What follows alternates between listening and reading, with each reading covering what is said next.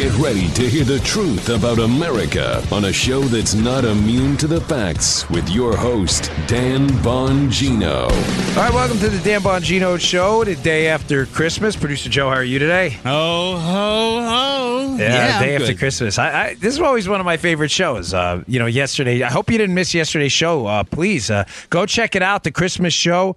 We put out a show on Christmas. I thought it was a very good one, though. It on the stock yeah. market, what's going on with the economy. I enjoyed the heck out of it.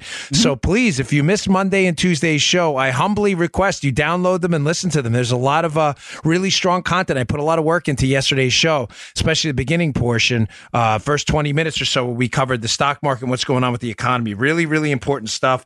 Can't encourage you in strong enough terms to go check it out.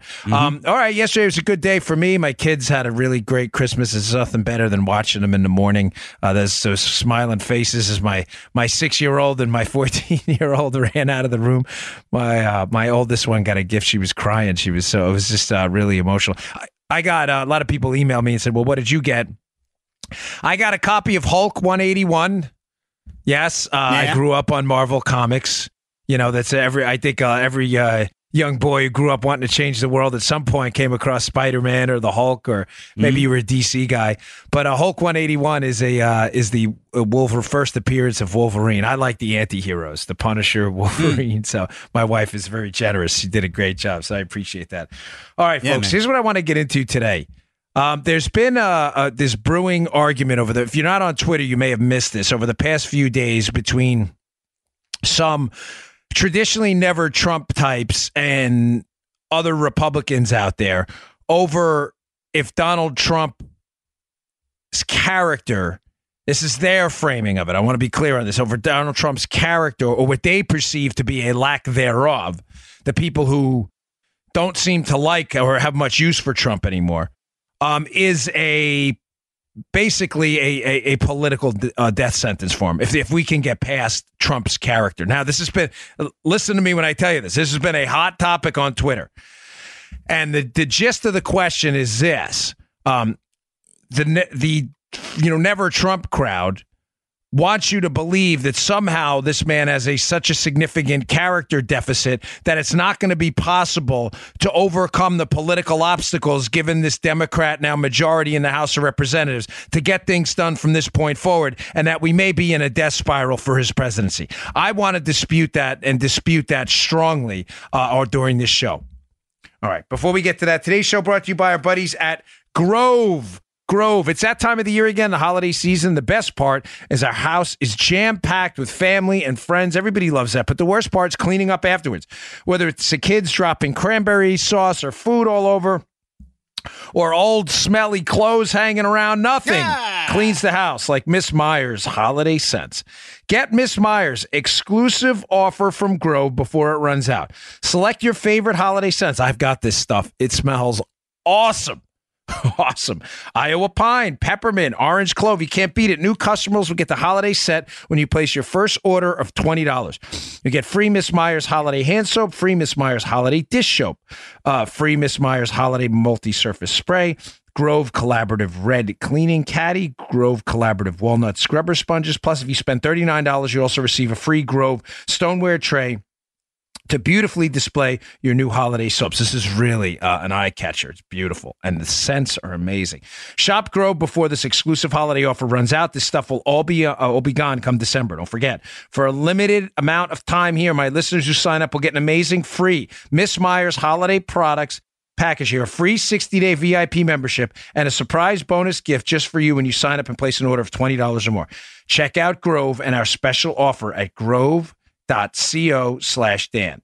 That's grove.co, not dot .com. Grove.co slash Dan. Grove.co slash Dan. Grove.co slash Dan. Check it out. You won't regret it. All right.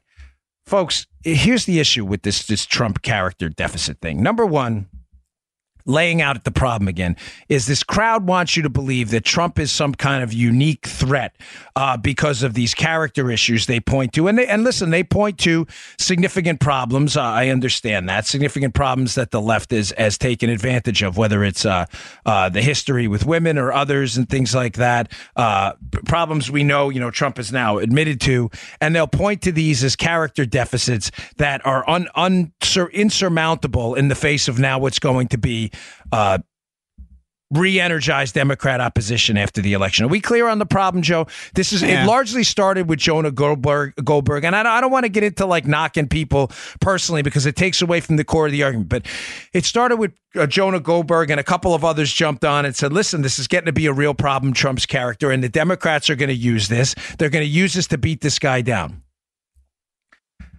Folks, here's the problem.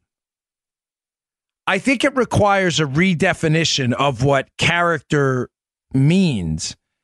And I, I, think it's the very me saying that that bothers people on the formerly never Trump side who are now just, I'd say, anti Trump in many respects. They say, no, no, character just can't require being redefined. Character's character and principles are principles no matter what. And you even saying that is is indicating that you're willing to set aside your, you know, your definitions to accommodate this new president, Trump. No, folks, I'm not. I have repeatedly said on this show over and over, Joe, about you and about me. Mm-hmm. And maybe I shouldn't take liberties with you, but I say all the time, Joe, you and I are both men of faith, but we're also sinners. We're right. human beings with proclivities toward greed, anger, rage, gluttony, lust, everything else. Yeah. And every day is a fight every day. Sometimes we succumb, sometimes we get past it, and sometimes you're a better person for, uh, you know, eh, not sometimes, all the time, you're a better person for defeating, uh, you know, for defeating the, the, the, the temptations in front of you. Right. I get that. But past sins do not make someone a perpetually uh, weak character individual. Here's what I mean by this. What's your definition of character and character character that matters? That's important when it comes to politics. In other words, in politics, Joe, what is your job? So just be clear. We're, I'm trying to knock back this this this now really exploding argument on Twitter here that this is it that Trump's character is some kind of a fatal flaw. But I ask you, what's your definition of character when it comes to someone in a position of power, especially someone in the role of the president in a political system with Article Two executive powers? What's your definition of character? Is your definition of character someone who has never sinned in the past? Who is of who who is or who has sinned in the past, uh, and his, his sins have been nothing but you know, but small little picadillos here and there. But who gets into office in an effort to please everyone, constantly goes back on promises he made to people that put in a lot of hard work, door knocking, donations, and everything to get that person elected. I say that because I find it strange that this constant impugning of Trump's character, or what they define as his character, conveniently many times leaves out what I think to be in, in a in a triaging of our value of what's important to us in the character of a politician, the most important thing many of us should consider first, an ability to stick to promises you made. You have to ask yourself in a hierarchy of your needs in a politician, I'm going to ask you a challenging question in a world full of sinners. Joe, in mm-hmm. your hierarchy of needs for politicians in your life, mm-hmm. is number one past behaviors and indiscretions, sinful behavior, which we've all engaged in? All right. Or in your hierarchy of needs is number one a man who has made promises promises he intends on keeping, and his loyalty is to those people he has made those promises and not to a bunch of insiders in an effort to please them. What is your priority? It's a very simple, common sense question. I'm picking number two, Dan. That, you know, that's pretty straight oh, up. Yeah, uh, me too.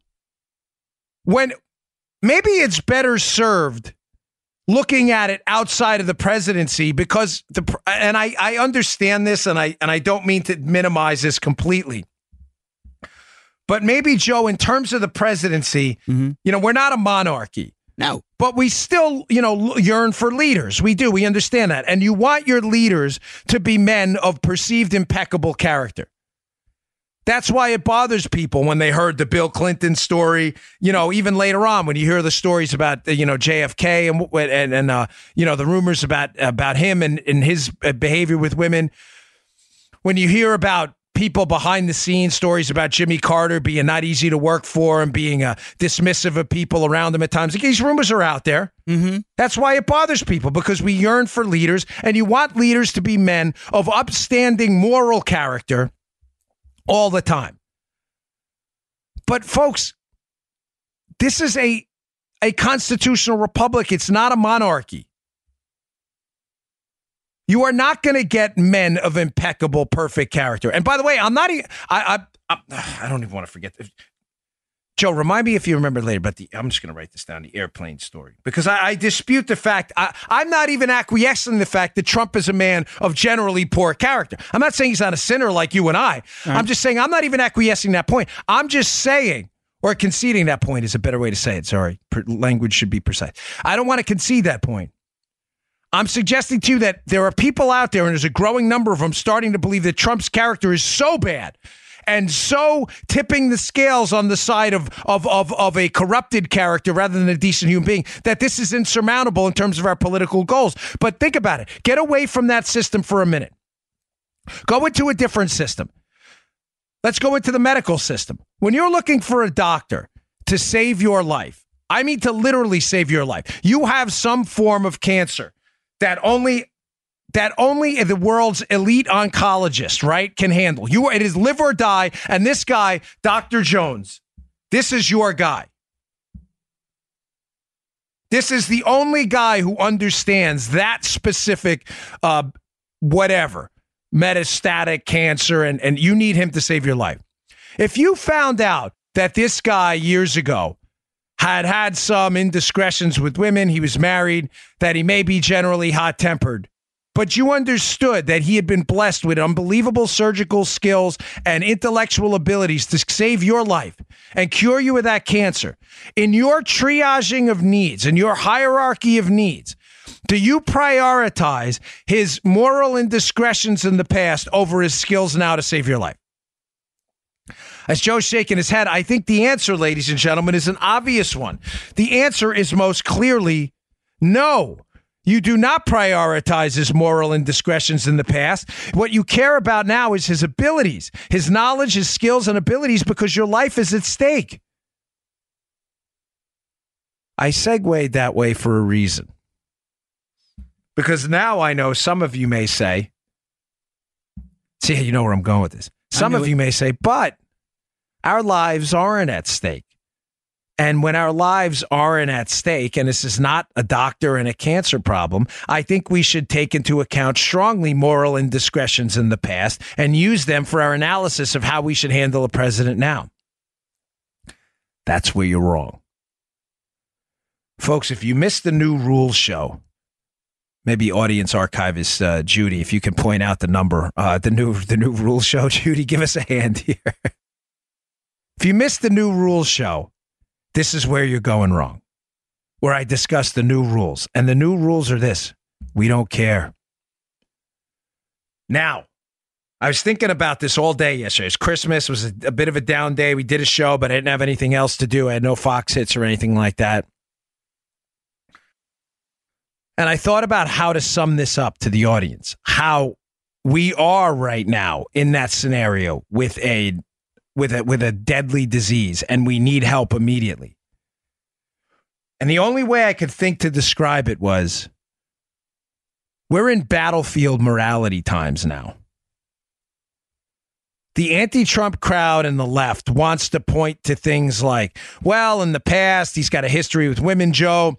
Um, his Twitter's a little more outside the box of, of, of, conventional focus group tested language we're used to. It's a little bit rebellious as Twitter. Um, it's probably not quote presidential language. Um, this is this is stuff we should take very seriously. And the complaints are that Trump is also transactional. So let me talk about those two complaints and why we are not where people think we are right now. We are in that stage where we have that virulent cancer and we need this and we need that doctor to survive. Trump is that doctor to a lot of people. And maybe this will help the left and the never Trump crowd, crowd who are constantly trying to understand why Trump loyalists are the way they are. Maybe this will help you. If it doesn't gaff it off, that's fine. But I, this is an important show a show I thought about all day yesterday. We are now in a battlefield morality times where we're willing to accept a couple of things, and let's address two of them. First, his Twitter behavior. Ladies and gentlemen, think about this in terms of battlefield morality. When I say battlefield morality, when you're in a really dangerous situation, I think about, um, you know, when you talk to soldiers and you know, how they always had this esprit de corps and this sense of brotherhood, even with people who candidly, and many of them will tell you this, this is over the course of many, many conversations with people who have been, you know, in the suck and in the fight and have put their butts on the line. Mm-hmm. Even people they may have found, Joe, really annoying, fellow soldiers, fellow Marines, they understand that that's their brother on that battlefield, that that's their battle buddy there. Mm-hmm. And things you may have found annoying, you know, listen, he brushes his teeth too long, uh, whatever, his tweets are really annoying. I don't like his politics. When you're on that battlefield, that person next to you, that person next to you, you depend on him for survival. And in a fight, a fight for survival, you put aside these sm- these small incidental things that would have bothered you otherwise. You know, it reminds me of Schumpeter, uh, Joseph Schumpeter, and, and its concept of why capitalism can sometimes sow the seeds of its own destruction because it's so successful, Joe. We have the luxury of caring about things that other people fighting for survival in, in government run uh, socialist systems don't worry. They don't worry about recycling. Recycling, they worry about their next meal. Recycling the container it's in, nobody cares about that. So Schumpeter says capitalism sows the seeds of its own destruction at times because people become so successful and so rich they have the luxury of worrying about things like things like you know compostable uh, uh, food containers. And then once you start to worry about that, you start to almost sow the seeds of your own destruction because you start to point out problems everywhere. Well, look at this problem. Look at that problem. And is this yeah. the, you know cap- capitalism did this? You lose perspective. We are in a battlefield morality situation because the left chose this, not us. Gosh, I hope this show makes sense. I'm really give me your feedback because I want to hear. This is really important to me. The left chose this fight. The left chose to make this, Joe, not a battle for ideas, but a battle for political survival. Mm-hmm, mm-hmm, mm-hmm. On every front. Mm-hmm. It's not good enough on social issues for the left anymore. It is not good enough for them to win on things like gay marriage, on things like transgender bathroom usage. It's not good enough anymore. Now, if you don't agree with them, at least in the case of the Kentucky court clerk, you will you you will be jailed and they will support it. In the case of the baker in, in, in Oregon and Colorado, you will be bankrupted. You will be publicly humiliated one wrong comment said in a, in a in a in a in a fit of pique or in a bad mood or at a bad time, you will be made a, a, a, you will be humiliated and destroyed on Twitter for everybody to look you up for the rest of your life and point out what a what a homophobe you are. Even if you you apologize endlessly, it doesn't matter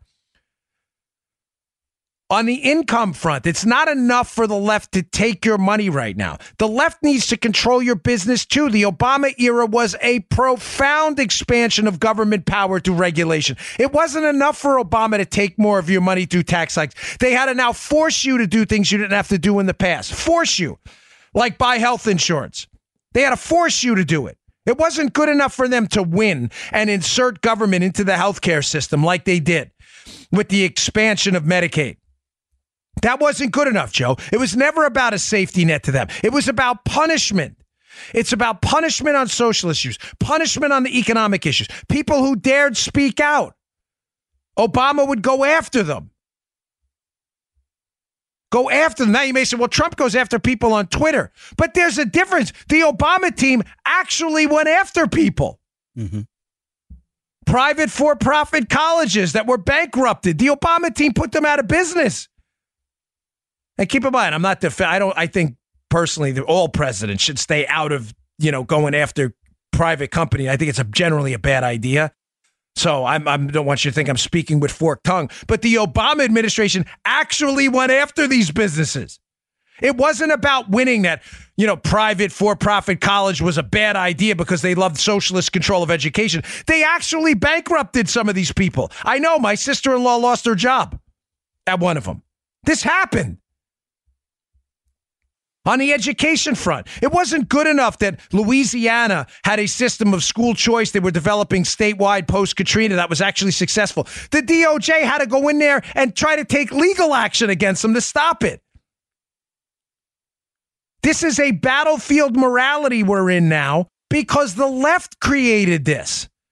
And on the battlefield and in a situation of extreme danger, you don't have the luxury of worrying about things like where who Trump was with, uh, what women he was with 10 years ago, how the language of his tweets sounds. You understand we don't have that luxury?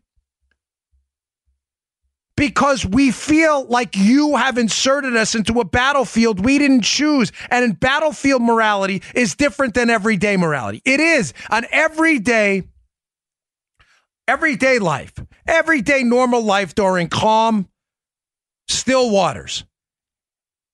Yes, we have the luxury of, of, of policing, you know, every uh, every period in a politician's tweets. Yes, we have the luxury then of of saying to ourselves, well, you know what? I'm not sure about this guy and this story about this woman and this story about his relationships with that guy.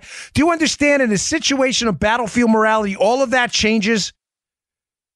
All of that changes because the area of what's of, gray becomes very much black and white. It becomes about survival. And there are large swaths of America, Republicans, conservatives, libertarians, and even moderate Democrats who voted for Donald Trump because they feel that they are constantly under attack every day by the left and a left that does not want to win on the political front, but wants to annihilate your political ideology and take away your freedom in the process. It has created an entirely different morality.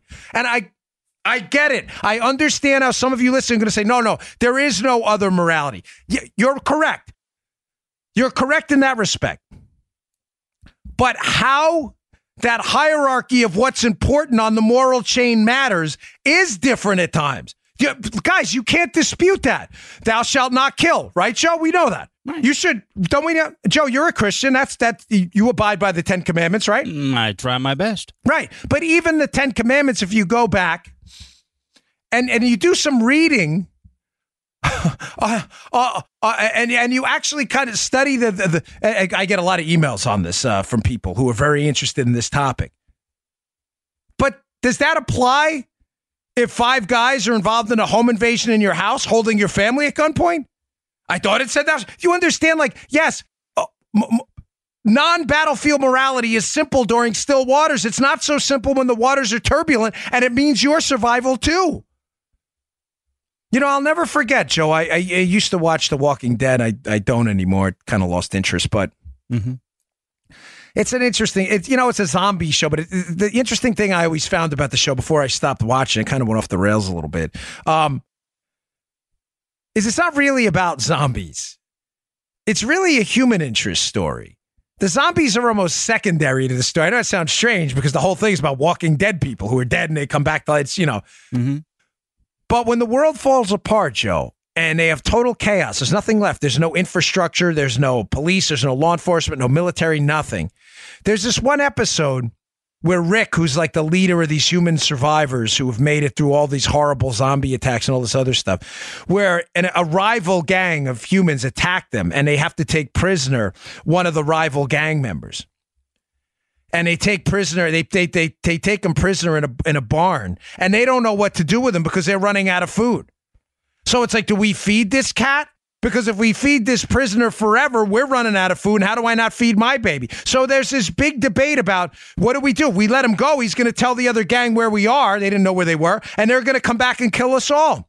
So they can't let him go. They don't have enough food to feed them at their own expense. What do they do and I find questions like that fascinating as, as, as, as me being naturally inquisitive of human behavior and a, a, a one time graduate student in psychology who I, I, lo- I was fascinated by sociology and psychology. What do you do? What is the right thing? Do you continue to feed this guy even if your kids die? Battlefield morality like that is different. It's different. The answer in a rich society is yes, you imprison them, you feed them, you let him serve his sentence, and then you let him go because we have law enforcement to take care of that. You don't have to worry about the gang attacking you. That's not how that world worked. There's a different hierarchy of needs. That hierarchy of needs at the top is survival. Survival is not your primary instinct right now in a rich society but it's become political survival and ideological survival and the survival of freedom have become and have leapt to the top of this hierarchical totem pole of needs because the left has imposed this on you, not the other way around. We haven't imposed this on them. When we cut our taxes under the Trump tax cut plan, we cut theirs too. We did nothing to them. They are, you under, listen to me. They are totally free right now to pay more money in taxes if they wish. Totally free. Mm-hmm. There is nothing that stops them from giving more money to the government. But when the government imposes a tax hike on you, it is not optional. Your freedom goes away. When we institute a school choice plan so parents can send their kids to schools at work and the government comes in and sues to shut it down, your freedom's impinged. Not when we impose a school choice plan. You don't like the school choice plan? Fine. Send your kid to the old crappy public school. No one's stopping you. When we institute things like health freedom, uh, uh health savings accounts, that doesn't impact you. You don't, what? You don't like the healthcare system? Find another healthcare plan. But forcing us to join a government plan we don't want to join is an imposition on our political liberty, which in this battlefield morality we see as the fight of our time. Liberty, freedom, these are real things, they're not campaign slogans. And in a battlefield morality, you have to pick champions and fighters and warriors in the front who may not necessarily be the traditional non battlefield morality, uh, you know, tokens of, of, of generational goodwill. Flawed men throughout history have, you know, saved humankind from, from impending disaster and doom. I don't think they get that. So just going back to this point number one, we don't have the luxury right now of worrying about tweets and oh Donald Trump had a conversation with a kid on Christmas about Santa. You, you can I'm not going to talk. It's a family friendly show, but it was uh it has been the, the latest left's outrage campaign du jour that Donald Trump may have said something about Santa that this seven year old. Meanwhile, the parents like this is the dumbest thing ever. Like he talked to the president, my kid. This is the kind of stuff the left has the luxury of worrying about because they are imposing the battlefield mentality on us. And right now, through culture, through academia, and the media, Joe, they have overwhelming military force on that battlefield. And I'm I get it. A lot of you object to military analogies, but I'm sorry. Forgive me. I'm not diminishing obviously the role of our patriots who actually fight for living. I'm saying this because I've heard their stories, and in hearing their stories, the analogy makes sense to people. I'm trying to make people understand why this guy. It's not that we've put aside our morality. We've not put aside our morality in everyday life with our kids and our families. It's that our the, what we the, the hierarchy of our moral needs right now is changed because you imposed the battlefield on us. We did not ask for. All right, I want to get to part number two of this because this is important too. Uh, let me just get this in. It's important. Our sponsors pay for our time here, and they love our audience. Today's show also brought to you by our buddies at Brickhouse Nutrition, folks. Listen, you know, around the holidays we tend to eat a little worse. Yeah, I get a little, a uh, couple extra inches here or there. You know how it is. You got family around, all those desserts and cakes and stuff. What oh, better oh, yeah. time to commit, right? To Rich, I know John feeling the same way. Uh, I had a lot to eat yesterday. What better time to commit to a better diet for the new year? This uh, going forward, and what better way to do it than fruits and vegetables? Now, Eating voluminous amounts of fruits and vegetables has always been the secret to good health. We own it. Actually, it's not a secret because everybody's told you. It's only a secret because some people don't do it. Here's the problem with consuming mass quantities of fruits and vegetables. They're hard to prepare. You got to shop for them and they're perishable. Don't worry about it. Why do I say don't worry about it? Because I got your fruit and vegetable insurance. Brickhouse Nutrition has that product for you. It's called Field of Greens. Go to brickhousenutrition.com slash Dan. That's brickhousenutrition.com slash Dan. Pick up a jar of Field of Greens today. It is a wonderfully tasting berry tinged powder. It's real food. This is not extract. This is not some junk pill. It's not some crappy old stuff that's laying around. This is high quality fruits and vegetables ground up into a fine tasting powder. It's good for you. It's good for your, your family. I give it to my kids. You, I, uh, uh, my mother in law swears my skin skin looks better, and I feel so much better since I've been on it. This is what you need in your life right now, especially in this commitment we all have during the new year to better health good, high quality fruits and vegetables. This is your fruit and vegetable insurance in a fine tasting powder. Put it in water, put it in juice, put it in green tea. Uh, I put it sometimes in V8. I love it. It's called Field of Greens. It's available at brickhousenutrition.com slash Dan. That's brickhousenutrition.com slash Dan. Try this stuff. It's absolutely spectacular. Love it. Best tasting stuff out there. I must admit, your skin is radiant, Danny. Yeah, thank you, buddy. Yeah. I appreciate that. You got the little sun coming in off the side too. So thank my mother-in-law says that all the time. You know, it's not. I'm not messing with you, folks. My mother, Miles, sends me Field Yeah. of Greens, Yeah. jar, jars of it. So I, I don't, you know, I'll, I don't have to pay for it. And my mother-in-law, oh, Donnie, uh, can I go get some more? And she goes in the garage, and I have a refrigerator in my garage, and she takes it out. I'm not kidding. I'm not messing. with you. It's not a joke. And I, I, you know, knock on wood, I've managed to avoid um, illness for a while now too. And I just, I just love the stuff. It's great. But thank you, Joe. It's always nice for you to. Oh, in. Yeah. sure Certainly, Dan. so, all right. So, getting back to this, just recapping where we were. There's this big debate about is Trump's character, I use air quotes, a fatal flaw. I have said no, and I dispute strongly the fact that he's a man of of, of generally low character. And I've said that we are in a different, mor- we're in a battlefield morality right now. We're not in standard everyday still water morality times. And we need a champion right now, a champion willing to fight back. Now, let me just, before I get to part two of this, I just want to challenge the character thing.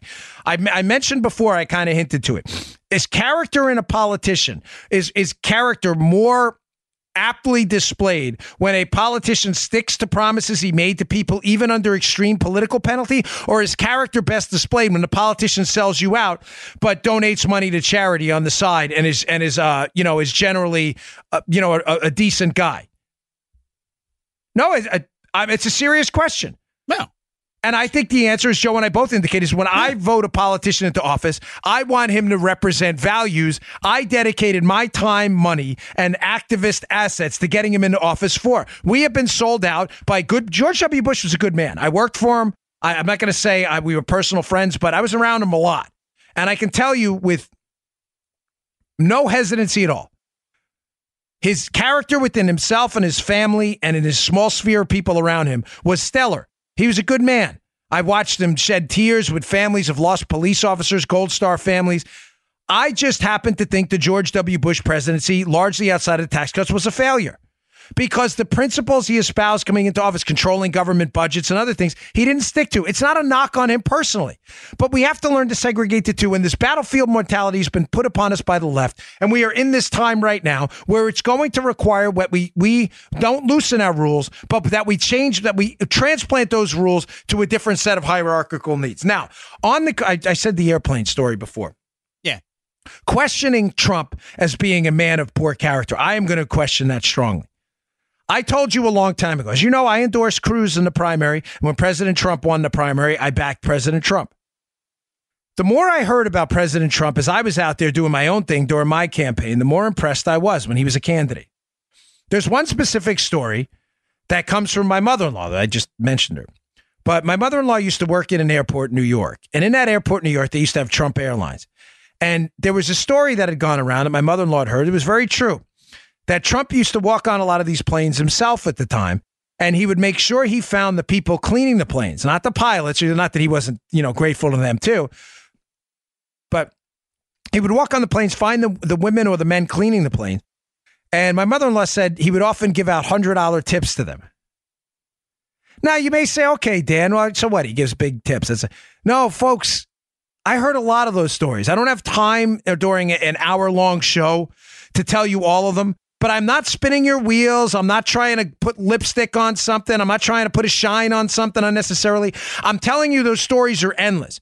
People I heard, oh, I worked for the Trump uh, organization. Oh, w- were you a middle manager? No, no. A lot of people would say, no, I wasn't actually. I was uh, a doorman in the hotel, or or I was. Uh, and well, what happened? He would always make sure at Christmas he came by and he thanked us for. These are little things that are evidence of a man who's not a guy of poor character. Now, the left's argument and the anti-Trump crowd, just so you understand, is well, he just wants to be loved too much. Yeah, but you know, if you listen to Russ Roberts and uh, on, on Econ Talk, you, know, it's become a kind of a running joke. Everybody wants to be loved. Adam Smith's right. Adam Smith, famous economist. We all want to be seen as lovely. Everybody wants to be loved. I thought that was the evidence of character. Now, when applied to Trump, it's not. I don't get it. You'll see this all the time in the anti Trump crowd's criticism of his presidency. Oh, he just wants to be loved. I don't understand. I thought that was the evidence of the past of, of a man of good character that they do deeds because they want other people to see them as doing good deeds. All right, granted, we don't need to make a public spectacle of everything, but the reason I told you the story about the airplane tip show is because Trump didn't make a public spectacle of it. Mm-hmm. Those stories at the airport were only told amongst the employees who were there. Got it. He didn't go out and get a press conference. I just gave a hundred dollar tip to the lady on a. I met Trump once, not that long ago. The true story at Mar-a-Lago. We mm-hmm. spoke mm-hmm. for about ten minutes.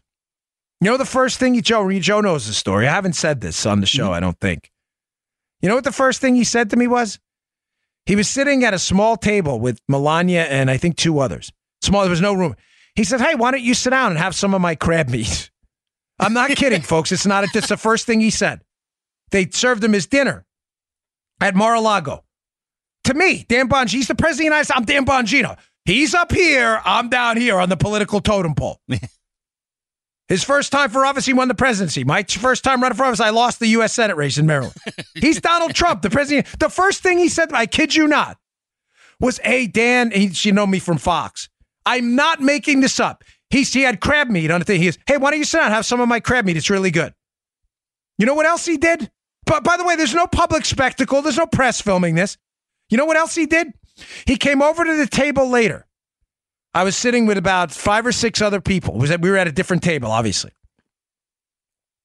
And he had a manager there at Mar-a-Lago. I don't know the guy's name, Ricky or whatever. he walks up. This is not that long ago, folks. He goes, Ricky, come on over. Rick, hey. I'm like, what's he doing? He's like, hey, do me a favor, dessert on me for the whole table. Now, you may say, oh, come on, it's just a I don't get it, though. I keep pointing out these little things that aren't public spectacles, and, and you don't like that either. All right, he's a billionaire. So what? He, the dessert was free. It's not that he paid for the dessert, Joe. I think that's obvious. It's that he decided to come back to the table and make a, you know, m- make an appearance. He's the president of the United States. To me and my wife, I found, and that he felt he, that he thanked me for supporting him on TV was a transformative moment for me, folks. This is not a man of bad character. He's a sinner like Joe and I. And I've got news for you. Everyone listening to this podcast, I'm not trying to insult you. It's just a fact. Many of us have succumbed to all those sins I mentioned before. Temptation's an ever present ex- experience in our lives. Unfortunately, sometimes we fall prey to it. I have. I and I every day I pray for forgiveness. But diminishing this guy's character and saying he's a man of poor character because of you know episodes of of bad behavior in his life and and and his Twitter thing is is insane. Especially considering the fact, Joe, that when you vote for a politician, you vote for him precisely because you want him to do what he said he's going to do. And Trump is doing that, by the way, at significant political cost. Yep. Significant cost. Do you know why? And I'm listen. I'm gonna. I'm sorry, but I'm gonna share some stuff. And if they're uncomfortable with it, you guys, you know who you are. You can let me know, and I won't do it again in the future. But I think it's important. I'm a member of a lot of groups, and these groups are some of them are influential. I don't say it to you know, eh, you know, be pretentious or pat myself on the back. I just, I think it's important you understand this. These people know other people, and they talk. Do you know what stopped President Trump from signing that disastrous budget bill without the border wall funding? The fact that he got bad advice from people who said that you wouldn't care that much and he found out that you did. Folks, you can take that check to the bank, cash that check, spend the money, and go invest it. That is a fact. You talk to anyone behind the scenes.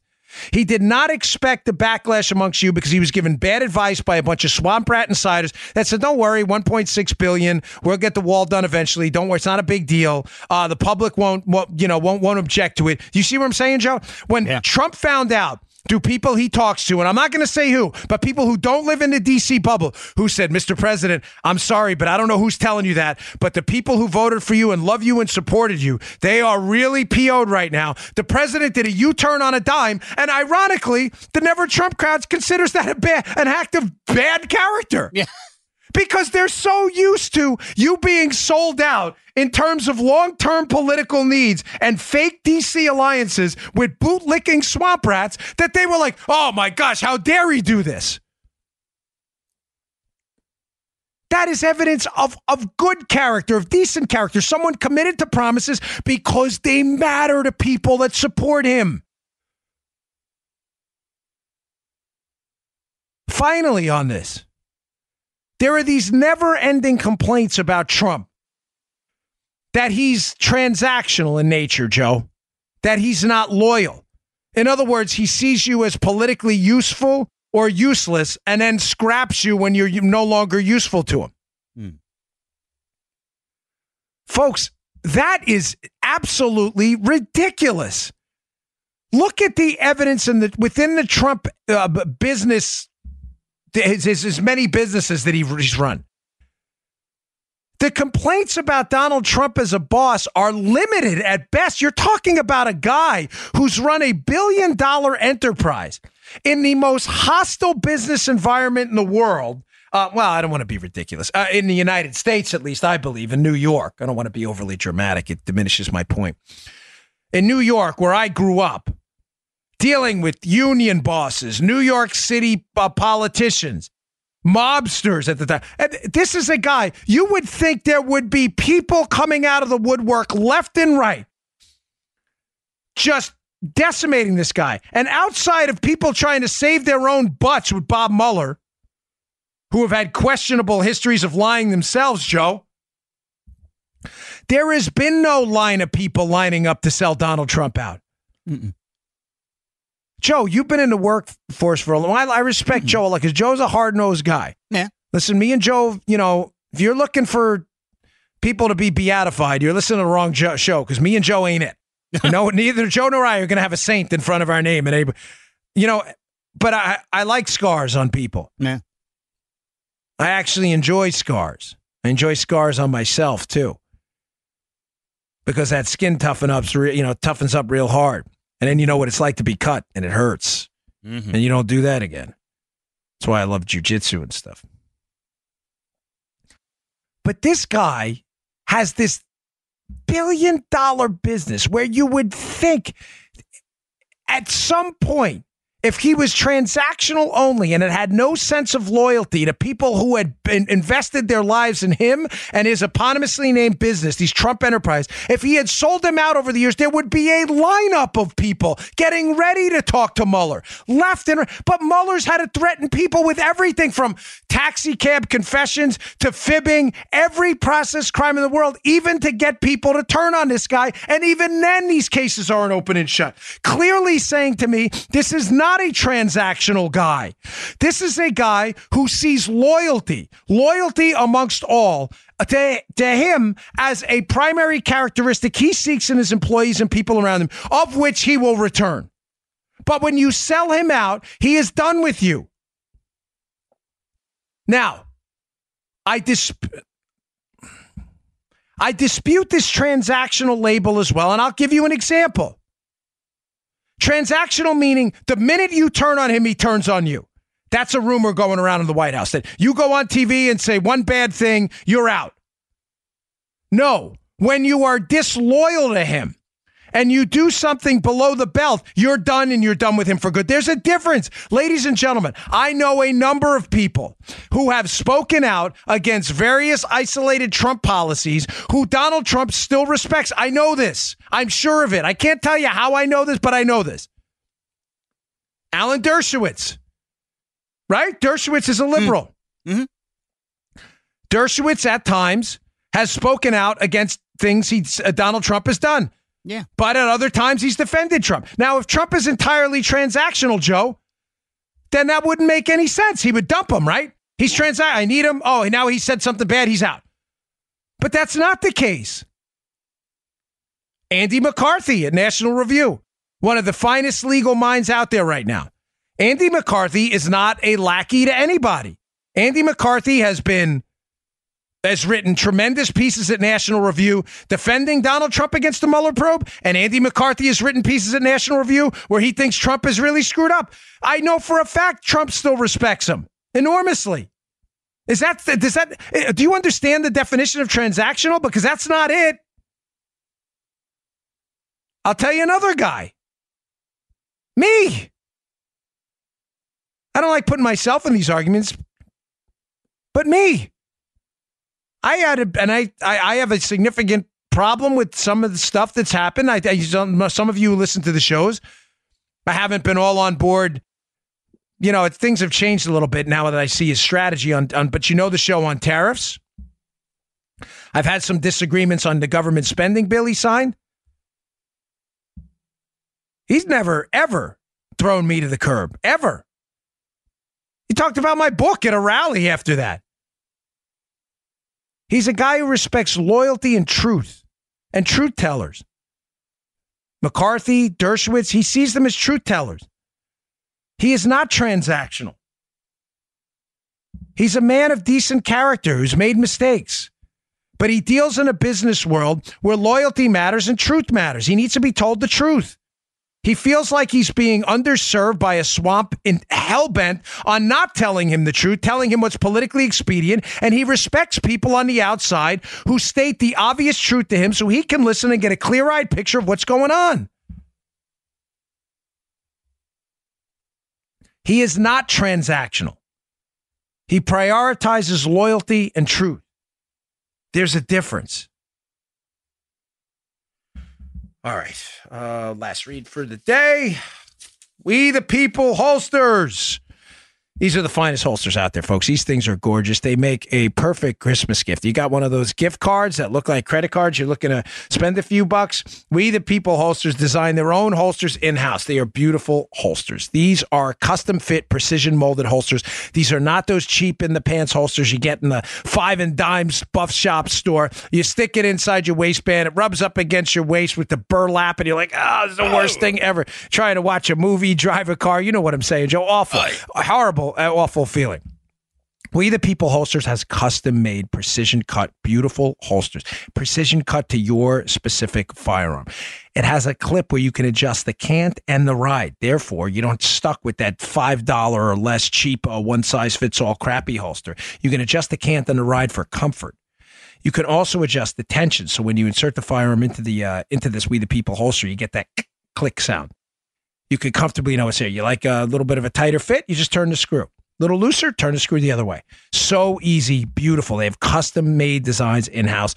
Uh, they have designs on the holsters Constitution, a camo design, thin red line, thin blue line. They are absolutely beautiful. They start at $34. Every holster comes with a lifetime guarantee and free shipping. But, but, but, if you go to wethepeopleholsters.com slash Dan, that's we the people holsters.com slash Dan. Listeners of my show can use promo code Dan, my first name, and get $10 off.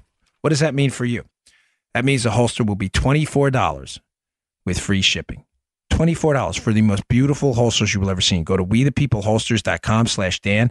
Check them out today. These make beautiful post Christmas gifts. Spend those uh, those gift cards. You will absolutely love it. All right.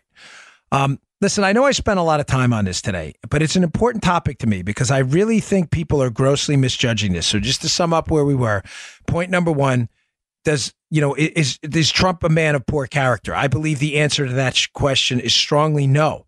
I believe he's a guy who's made mistakes like everyone else, but I believe he's a guy who is intent on keeping his promises to voters that voted him into office. And my, that is my very definition in my hierarchy of needs for a politician of a politician of character. Plus, I have evidence of you know stories in the past of things he's done for people that aren't a public spectacle. That doesn't absolve anybody of their sins. They have to handle that with God. I'm just saying, when you're asking me if a guy's 51% evil or 51% good, and your status for saying he's 51% evil is based on what his tweets and some behavior he's had in the past. Do you have you contrasted that at all with the impact of what he's doing now? Judges, taxes, regulation, sticking to his promises on the border wall. That has to matter too. How are you on your hierarchy of needs? How are you do and do you do that anywhere else? Remember that example with the doctor. Secondly, we are not in a situation where standard ethics rules apply. We are sadly in a battlefield morality moment, which the left has imposed upon us. We have not imposed upon them. They have made everything this Manichaean moment for political survival, where it's not just you're going to lose, you're going to lose your money in your business. It's not just you're going to lose on the social issues, you're going to be bankrupted or put in jail. It's not just you're going to you know lose for speaking out on Twitter, you're going to be humiliated, you're going to be boycotted, you're going to be put out of business. Just ask Dave Rubin, he's a liberal, the Rubin report, who's now looking into with Jordan Peterson starting a separate uh, Patreon type operation because Patreon's been kicking people off their platform for not even violating the rules. It's a battlefield morality. And finally, these never ending complaints that he's transactional. He is not transactional. He prioritizes loyalty and truth. I know this. I know this from people he's dealt with. I know this from his dealings with me. I know this from his dealings it out there in the political ecosystem that he prioritizes keeping the people who voted him into office happy, even at political expense to him. And he prioritizes loyalty amongst his crew. Now, I want to bring this up because of Mattis. The Secretary of Defense Mattis situation, I've got a, I got a lot of emails on it. Thanks for your feedback, by the way, on the Sirius show I did on Monday. I appreciate it. A lot of it was very thoughtful. I got a lot of emails from Aaron, you know who you are, and others. He emailed a lot. That's why I remember that name. But I got a ton of emails. Many supportive. It was about 80 20 and supportive of my my take on it, 20% against. I respect all very thought out, well thought out opinions. Um, but I be honest, I, I'll be honest with you, I don't, it hasn't changed my mind on this. I am I am resolute that I think this was the right decision in Syria. But the Mattis situation, I received a lot of emails on as well. Jim Mattis is an American patriot. Uh, who this country owes a, a, debt of gratitude to. He's done a tremendous job uh, as a career military man, and when you talk to people who know Jim Mattis, is no one no one dares question the guy's character. He's an American patriot, no question about it, and I'll stand by that. But Joe, Mattis was not elected president of the United States. Donald Trump was. That's correct. And Jim Mattis, for as much respect as I have for him, I have more respect for the fact that he stepped down and he stepped aside. That is the way to do it. You have a substantive difference, Joe, as the Secretary of Defense about how our military assets should be handled overseas in conjunction with our allies. That the the the, the dignified thing to do is to do what Jim Mattis does, and we should not knock him for that. Agreed. Jim Mattis said, on principle, I don't agree with this, and therefore I'm going to step aside to allow you. Now, some people would say his resignation letter took some shots at Trump. Listen, I, I, I all right, I get it. I, I didn't think it was that bad. I read it a couple times. I, you know, I heard a few people say when I read it the second or third time, I realized it was a total shot at Trump. I, I don't really see that. It was done in the Mattis way. But Mattis stepped aside. Trump has now asked him post resignation letter to leave earlier. Uh, Patrick Shanahan's going to be the acting, acting Secretary of Defense. But I want you to remember Jim Mattis was not elected President of the United States. The commander in chief of our military is elected. He is elected by you. And we elected Donald Trump. Mattis did the noble thing and stepped aside. But the agenda for our military as commander in chief is going to be handled by people who elect the commander in chief, and that is us. And if Jim Mattis is, is resolutely committed to enacting a, a, a, more globalist vision of our military's role, then Jim Mattis uh, uh, is, is, is free to run for the presidency himself. It is no disrespect. I honor the man's service, deeply honor it, and I mean that. But Jim Mattis is free to run for president himself. Donald Trump won. He won on an outsider's vision of what our government should look like for the next four years when he was elected, two years now. He won fair and square according to the rules. And I respect Mattis for doing what he did. But remember what I told you before Trump expects loyalty and truth. That's not transactional, that's who he is. And you cannot be loyal to a vision you don't believe in. So all of these people and naysayers out there, oh, chaos, everything's falling apart. Mattis resigned. He's a good man. He is a good man. But this isn't chaos. This is what we voted for. And now you got a guy finally in office, a president of the United States, who actually gives a damn what we voted for and isn't taking on all of this political water and going, oh man, politically, the media is against me, academia, I better just fold. The academics are against me, the talking heads are against me. I better just fold and ask Mattis to stay. He's not doing it because that's not what he promised you. It's not about what he promised Mattis. It's what he promised you. That's not transactional. That's loyalty to you, the voter. He wants truth.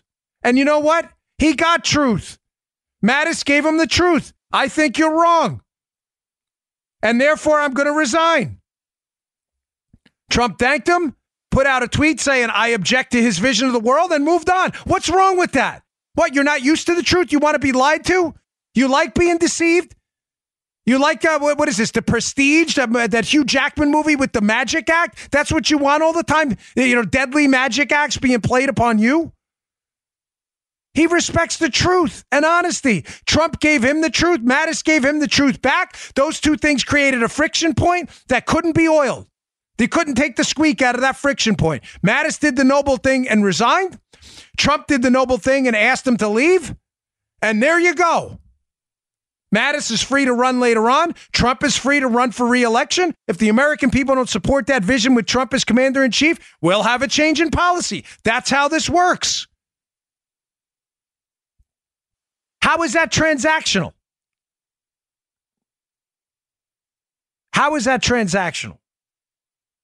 It's an insult to say that. Man, I had a lot of other stuff to get to.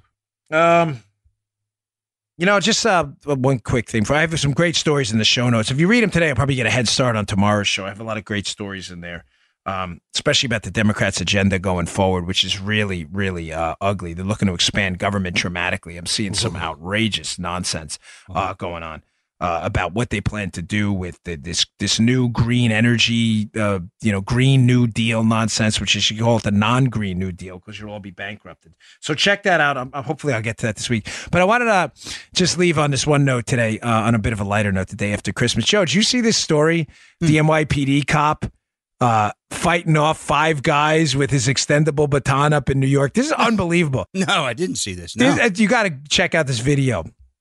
There's a story up. Uh, the Daily News has it. Just put, you know, police officer NYPD five on one. These five guys who he's trying to remove from a train station decide it's a good idea to try to attack this cop. This cop, he must be some MMA guy. This guy goes five on one, like full blown, you know, uh, a Rigan Machado, uh, Kron Gracie style, and starts like maybe Muay Thai, maybe Maurice Smith would be better. He just takes on these five guys. I've never seen anything like it. I was a cop in New York for for for for a couple years. I remember what it was like when you're accosted by a few people. The first thing in your mind is don't let anybody get behind you. I just remember that. like you're constantly moving to split the difference so you don't let him. And he does it, and he fights him off with these Thai kicks to the chest and his baton. And I only bring it up because it goes to show the epidemic of poor governance in New York City. Joe, what do you think happened to these five guys that that attacked the cops. How many days in jail do you think they spent? Uh, probably none. Yes, probably none is right. Not only did they spend no, they weren't even charged. They were right back in the train station.